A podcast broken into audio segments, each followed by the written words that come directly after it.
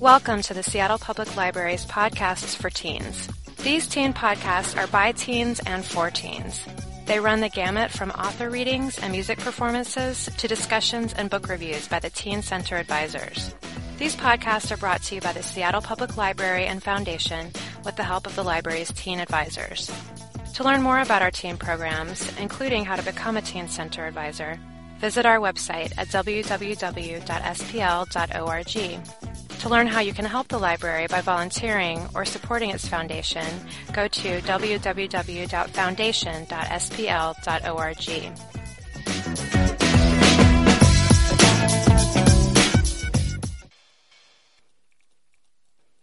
Hello, my name is Aldo. I'm here with the Teen Center Advisors, and we are going to discuss equality in America. So, in sort of in spirit of M L K Day coming up, um, and of course this has also been an ongoing subject at my school, I was just wondering what you guys thought about, first, this question is, in America, ha- do we have equality in America? Anyone can start. This, my name is Lauren. I think it's really easiest, easy for us to look back. Like, I was watching Mad Men last night with my mom, and it was very, very beginning of season five. Uh, it ends with them accepting resumes of African American people, and it's easy for us to look back and say, "Wow, we've come, we've come a long ways.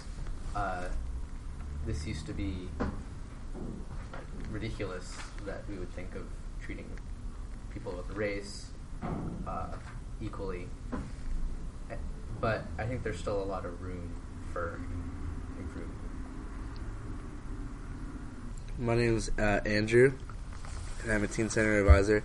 And I think in Seattle, it's a little bit different. Like, we have a little bit of a different perspective here, because I'm from Philadelphia, and I, I just can say that in social classes and groups in Seattle, there doesn't seem to be a lot of ethnic diversity. Like, I go to a private school where it's a high tuition, and it just so happens to be that there's probably only about four African American students, and literally almost everyone else is Caucasian or white. That's how the center school is. So, um, it's easy for, like, in, in North Seattle, it's almost all white, and I think in most parts of Seattle it's almost all white, and I think that the concentration of different ethnic groups in different neighborhoods is kind of a leading factor to a lot of, like, the, the bias that just naturally occurs when you're not surrounded by a diverse group of people. Because I know at my school, I went to middle school, Washington, and everybody there kind of coexisted, and um, now at Northwest, where I go to school, it, it doesn't seem like there's a lot of diversity, so I think that. But I remember being in Philadelphia, you know, everybody was diverse. You know, it was a big diversity among high income, middle income, and low income. But I don't see that a lot here, so I think that's a contributing factor too. Um, my name is Greta. I'm also a Teen Center Advisor, and I feel the same way about Ballard a lot. Um, it's very white, and I went to middle school in the Central District at Seattle Girls School, and there are a lot of people at Ballard that when you when they hear the C D, it's immediately like, oh God, it's so dangerous there, and like, who goes there? And so, and I've heard that before, and it, I think in Seattle and probably other cities too, um, things are still really divided by neighborhood, and that's something that hasn't been able to change a lot. I mean, of course, it's gotten better; it's gotten so much better, but um, I think that's still a problem, is getting over that, because it was really ingrained in history at one point. My name is Daphne, um, so I go to Roosevelt, and but I used to go to West Seattle High School, and that was really ghetto. So when I came to Roosevelt, it was like kind of like really surprising, because everyone was basically white, and the Africans would be in one group, and the Mexicans would be in one group, and the white people would be in another group.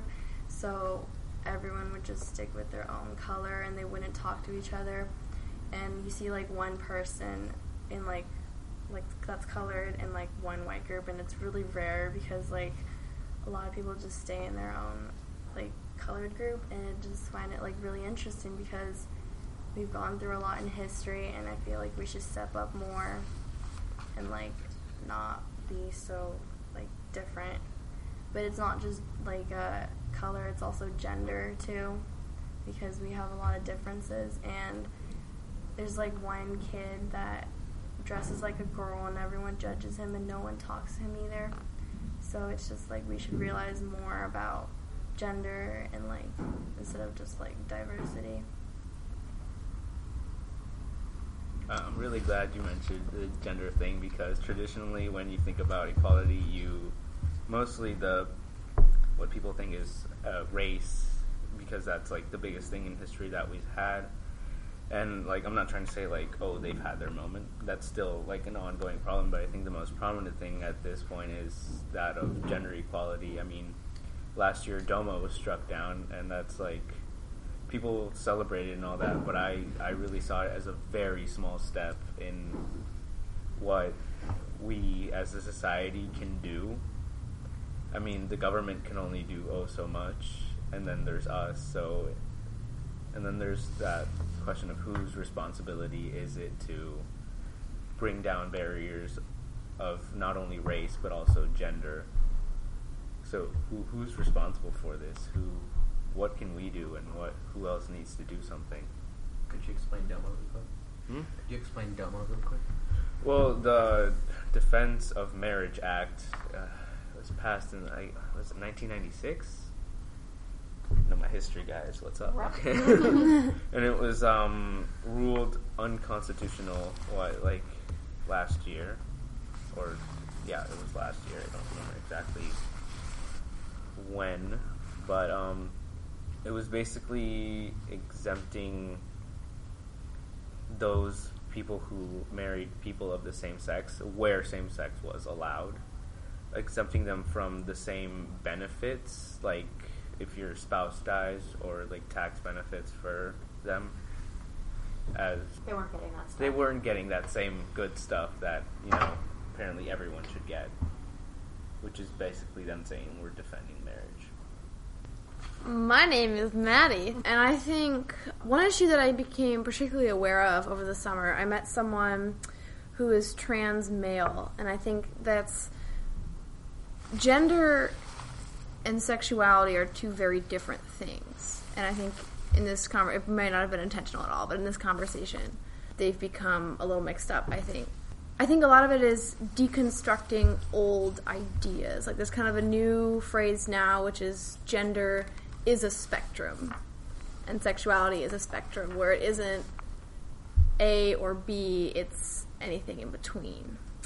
And I think a lot of that same thinking applies to race, really any other form of disparity, and it's simply getting rid of old stigma. Like a lot of it's ideas that we inherit from our communities or our families, sometimes unintentionally. Uh, I remember when I went to school in fifth grade, there was one African-American girl in my class, uh, and she moved, and she was new. And it was really hard. I personally did not partake in some of the social ostracism that occurred, but it's part of what made me want to go to Washington Middle School, um, was I was really sick of living in a neighborhood. Because my parents, um, I have a brother who was adopted from South Korea, so my parents always made a real effort to bring in um, alternative cultures. And I think a lot of that, Um, introducing yourself to different forms of thinking, is a lot of what eradicates um, those kind of thoughts. Um, my name's Greta again, and your comment, Maddie, about gender and sexuality reminded me of um, something my friend said earlier this week. Um, he was saying, I can't remember the context, but it was something like, if you are a woman who wears comfortable shoes, then you're a lesbian, and if you are a woman who wears uncomfortable shoes, then you're straight, and if you're a man who wears uncomfortable shoes, then you're gay, and if you're a man who wears comfortable shoes, then you're straight. And I wanted to scream, because that's, you can't, saying that kind of thing, it's just, it's so um, appalling to hear that, because we're lucky to live in Seattle where there's a lot of awareness, but then someone says something like that, and it's just, that's, you can't generalize like that, you can't say things like that. And so I think a huge thing for everyone to do is to educate people and to say, that's not true. And um, yes, to just try and tell people who don't know. And my, my name is Aldo, and here connecting those two is I have a friend who, um, well, she's Asian, and she was adopted by um, white parents, and so, as, I mean, I'm pretty good friends with her, and so I know that she, in her whole life, has been predominantly exposed to just, like, white culture, and so she has explicitly explicitly told me this, that she, like, feels, would always feel more comfortable being surrounded by white people. And, of course, um, she has mentioned this to his other friends and uh, does get hateful looks for that, for saying that kind of stuff, which, I mean, it happens. I mean, one of my reasons behind that is that, well, you live in Seattle, we're kind of, like, liberal, and that, that, that I think that's a liberal thought at this point. But um, going back to what we were saying um, about uh, sometimes unintentionally get this sort of form of thought from your family or how, well, how you live, basically. Uh, my name is Andrew, and I've had this issue before because um, a lot of times when you live in an all-white community, um, racism starts becoming a little bit more, like, common, because there's not really someone around to be like, hey, that's not cool, so you just get a bunch of white people, like, like saying the N-word and stuff like that, because they hear it in music and uh, think it sounds cool. So I was at the, this event one time, and this kid, this white kid, it was a grade above me, like, kept saying the N-word, and I was like, don't say that, just because this is not what you do. And then this, this girl was like, stop, that's not your battle to fight. So it's, um... in a sense, it could be a good thing to say if you think there's going to be people around you who support you, but it also c- can be useless to say something, and maybe smarter to move on if you're around a group that you know will just not benefit or listen to what you're saying. Hey, I'm Lauren, and my group of friends at school were very open to, like, not just putting not putting each other down, but, like, uh, creating, like, answering to other people's ideas. Discussion? Or, yeah, or just yeah. discussion, mm-hmm. or just, like, disagreeing, like, mm-hmm. um, or pointing something out that someone shouldn't say that. Like, uh, the other day at lunch, in the, the period before lunch, they passed out packets. Someone at our school got lice, and my friend said, I know, right? Uh, or someone, it, someone I was sitting with at lunch, uh, The the girl who got it was I, it was in the classroom. She said, "Oh, it's my fault." And I was like, "You don't? Do you think she's gonna want people to know that in a week? Do you like? I don't think that's something you just start spreading rumors about." So, I'd like to think that my group of friends is open to talking about that kind of thing. Another thing about Center is that it's predominantly white, um, and at our M L K, one statistic at our M L K assembly that they talked about was uh, Seattle is the whitest city in Washington, but we also have the most diverse zip code. I'm not sure what it is, but it's the most diverse. City in, in Central District, yeah. I think. Definitely, it's like Columbia City area, right? Like yeah, just south. Yes, exactly, just south of there. You know, is it even south of that? Yeah, oh, just okay. Starting from Columbia City and going toward the Rainier Valley, of course. All right, so sort of to wrap it up. And the spirit of being in the library, and we're in the library. What can the library do? Ooh. That's a good so, question. Me?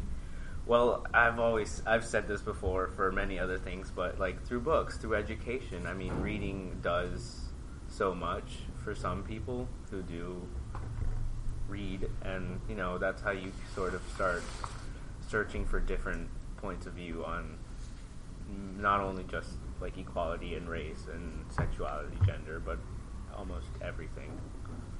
Maddie, again, I think a lot of it is giving access to diversity. I know that in my high school English classes, you read a lot of stuff written by white people.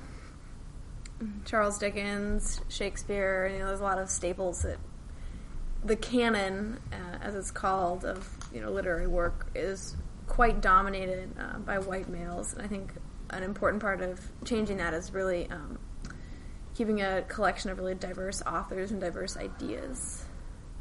One thing I saw today, just walking around, this is Lauren again, over by the checkout areas on this floor, there was, like, books you might have missed. These are the top books on New York Times, and then another list was uh, African-American authors, and I thought that was really cool. Mm-hmm. That was just a like display that was up. I think that'd be cool if you had something in the teen section too, maybe. Because that's important for teens. Um, I'm Greta again, and I think something the library can do is facilitate discussion and um, just keep talking about it, because for any issue, that's what change is, is have, once everyone's involved and once everyone's thinking about it and talking about it and brainstorming how to change it. So lectures and things like that, that's what always impacts me, is having someone say something powerful and thinking, yeah, I want to do that, or I agree with that. Yeah, well, that, thank you guys. That was very awesome. So here we are signing out from the Teen Center Advisers. Thank you. This podcast was presented by the Seattle Public Library and Foundation and made possible by your generous contributions to the Seattle Public Library Foundation. Thanks for listening.